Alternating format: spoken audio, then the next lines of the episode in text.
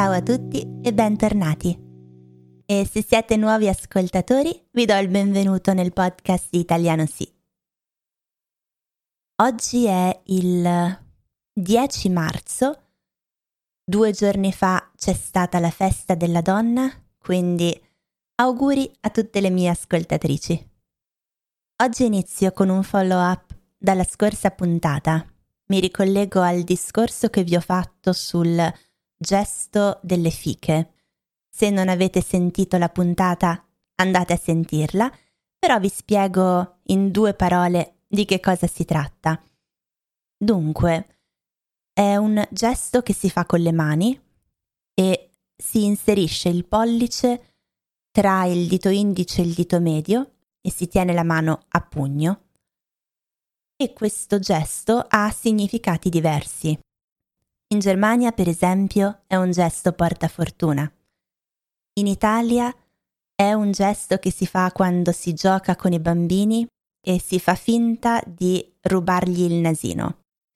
Si fa finta che il pollice diventi il nasino rubato dei bambini. Dico nasino da naso perché è piccolo, essendo il naso dei bambini.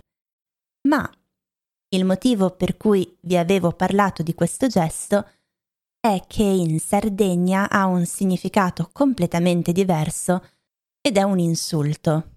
Equivale in pratica al dito medio.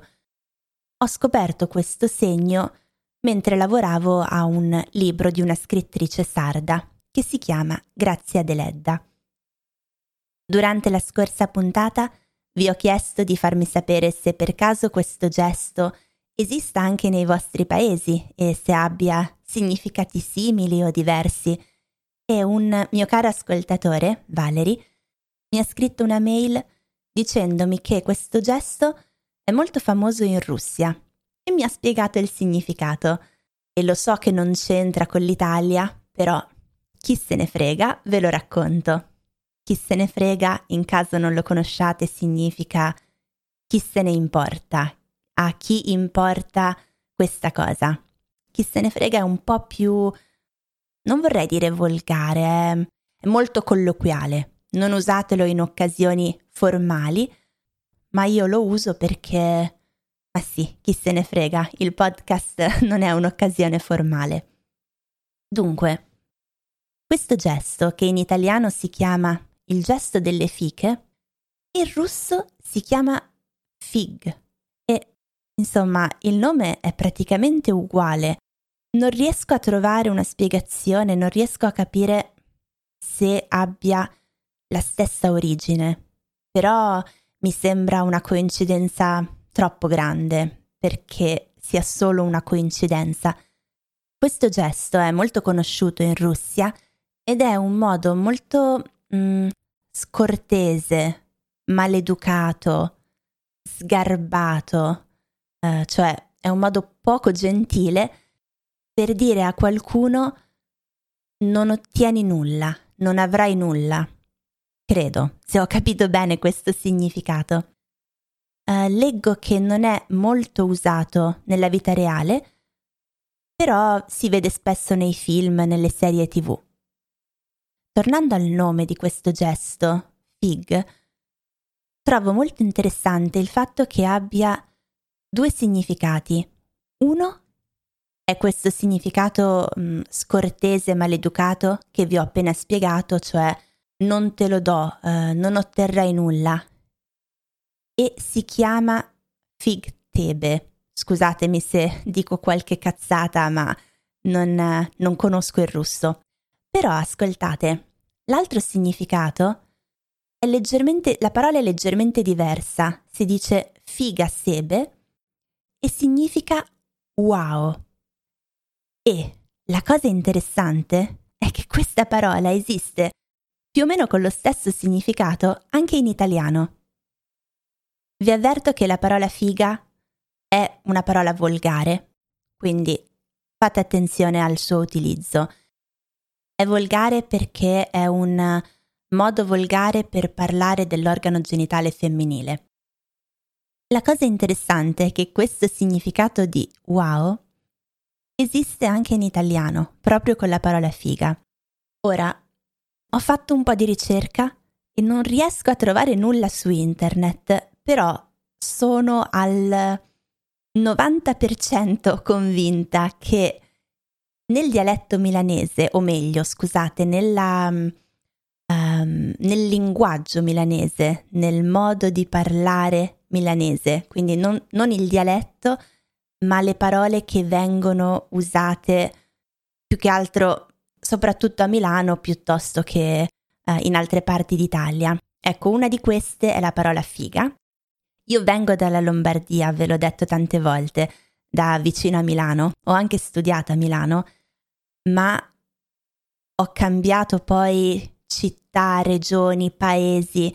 Tantissime volte e non mi sento per niente milanese, non credo di avere un accento milanese e non ho sicuramente una cultura milanese, non mi esprimo come una persona di Milano. E, ripeto, non è una cosa su cui posso giurare, su cui posso dire al 100% sono sicura che sia così. Però credo che a Milano l'espressione figa, usata come interiezione, come esclamazione, abbia un significato simile a wow, per esprimere stupore rispetto a qualcosa. Se per caso siete di Milano e per qualche strano motivo mi state ascoltando, scrivetemi, fatemi sapere se ho ragione a usare l'espressione figa in questo modo o se mi sono completamente sbagliata. Ora voltiamo pagina, cioè passiamo al prossimo argomento. Voltare pagina significa ehm, letteralmente girare la pagina di un libro, voltare la pagina di un libro, però lo possiamo usare come espressione per dire cambiamo argomento. L'argomento di cui vi parlerò oggi è molto lungo e lo taglierò sicuramente in almeno due episodi. Dunque, bando alle ciance, un'altra espressione per voi oggi, bando alle ciance. Le ciance sarebbero delle chiacchiere che non servono a nulla. E bando significa uh, proibire, vietare, c'è anche il verbo bandire.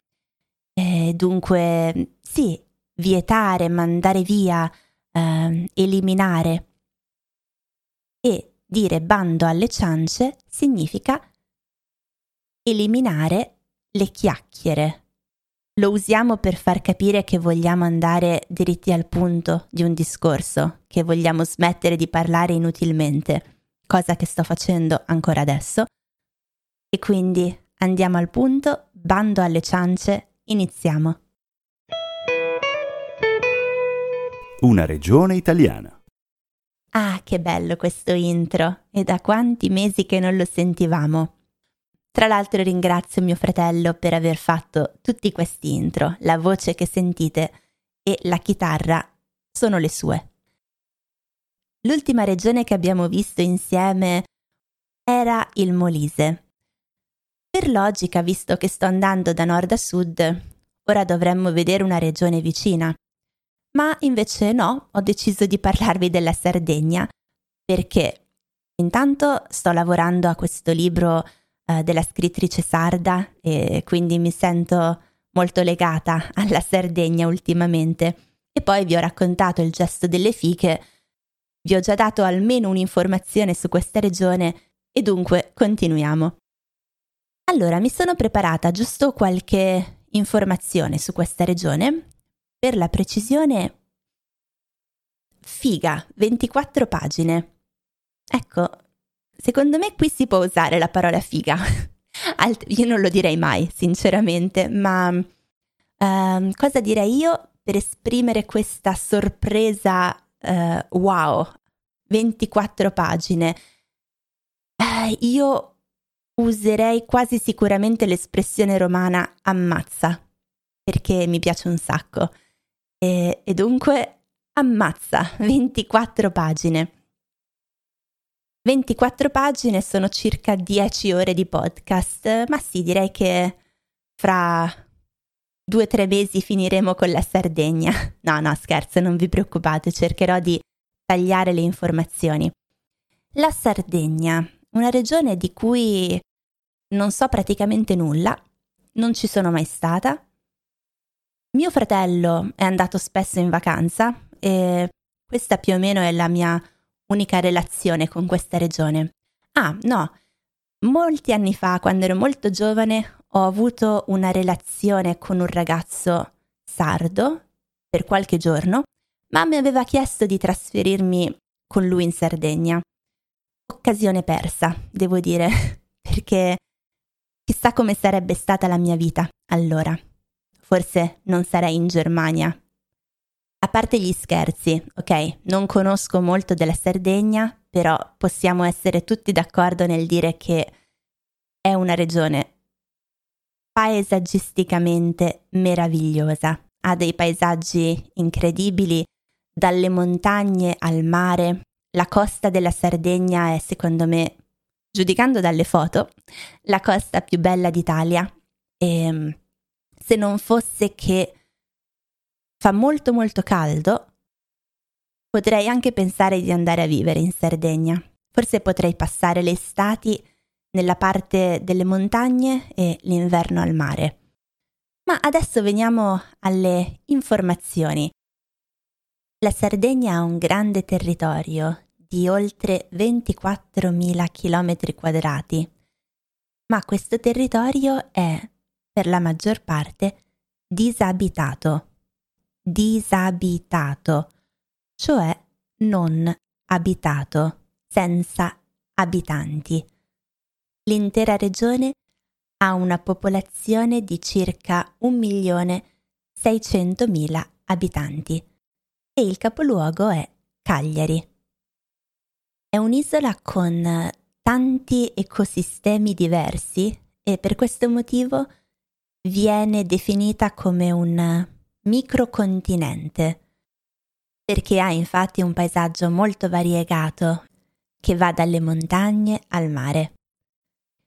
Se prendiamo i due punti più estremi della Sardegna, in alto e in basso, a nord e a sud, la distanza è di 270 km, quindi la lunghezza è 270 km Invece la larghezza nei due punti più eh, distanti, più lontani, è di 145 km. Ma quanto è lontana dalla terraferma?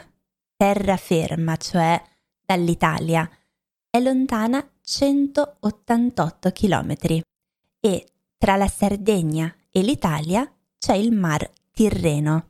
Pensate, è più vicina all'Africa che all'Italia anche se di poco. Infatti, um, il canale di Sardegna, che divide la Sardegna dalle coste della Tunisia, è lungo 178 km. Poi, come sapete, molto vicino alla Sardegna c'è la Corsica, che dista appena 11 km.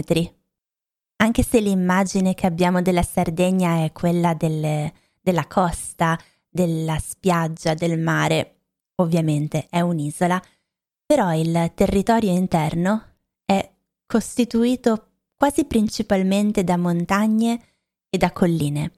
La pianura è meno del 20%. E poi tutto intorno alla Sardegna ci sono tante piccole isole. La più grande è l'isola di Sant'Antioco, poi l'Asinara, l'isola di San Pietro, la Maddalena Caprera. Sempre parlando di territorio e paesaggio, ci sono due parchi nazionali, due parchi regionali, 60 riserve naturali, 19 monumenti naturali, 16 aree con un importante interesse naturalistico e 5 oasi del WWF. Poi un'altra caratteristica importante del territorio è la formazione di rocce. Infatti le rocce della Sardegna sono probabilmente le più antiche d'Italia e ci sono più di 1500 grotte. Le grotte sono delle formazioni naturali che si trovano sottoterra, formate con delle rocce. E l'area del Supramonte è la zona in Sardegna con il più grande numero di queste grotte. Ora vi do qualche breve informazione storica su questa regione. Dunque, essendo un'isola, è sempre stata una zona perfetta per lo scambio commerciale per i popoli che navigavano nel mar Mediterraneo. E per questo motivo molte culture hanno avuto una forte presenza eh, in questa regione. In particolare c'è stata la civiltà nuragica che è nata e si è sviluppata nell'isola in un arco di tempo, cioè in un periodo che va dall'età del bronzo, che sarebbe dal 2300 al 1800 a.C., fino al secondo secolo d.C. E questa civiltà nuragica ha lasciato tantissimi reperti storici e testimonianze. In particolare sono rimasti circa 8.000 nuraghi, che fra un attimo vi spiego che cosa sono, ma anche villaggi, tombe, eh, pozzi. I pozzi sono quelle costruzioni da cui si può prendere l'acqua che sta sottoterra. E figure in bronzo di vario tipo. Che cosa sono i nuraghi? Sono una cosa assolutamente caratteristica della Sardegna, non si trovano in altri posti in Italia. E si tratta di costruzioni fatte con eh, la pietra, con i sassi, che hanno una forma rotonda, una forma di tronco e si trovano ovunque, in tutta la Sardegna. In media ce n'è uno ogni 3 km quadrati e sono un segno caratteristico del paesaggio sardo. Alcuni assomigliano a dei veri e propri castelli, con delle torri alte che potevano raggiungere un'altezza di 25-30 metri. Ma molto spesso si tratta di torri più basse, di circa 10 metri, che hanno un diametro, cioè la grandezza del eh, cerchio alla base, che è intorno agli 8-10 metri. Non si sa esattamente quale fosse la loro funzione, a cosa servissero. Possiamo solo fare delle supposizioni. La parola nuraghi è di origine pre-latina, cioè prima del latino, e probabilmente significa mucchio di pietre. Il mucchio è una grande quantità di qualcosa. Quindi, tornando indietro, i nuraghi sono la maggiore testimonianza della civiltà dei eh, nuragici, che possiamo anche chiamare antichi sardi, perché è una civiltà che è nata in Sardegna. Ed era un popolo di guerrieri, navigatori, pastori e contadini.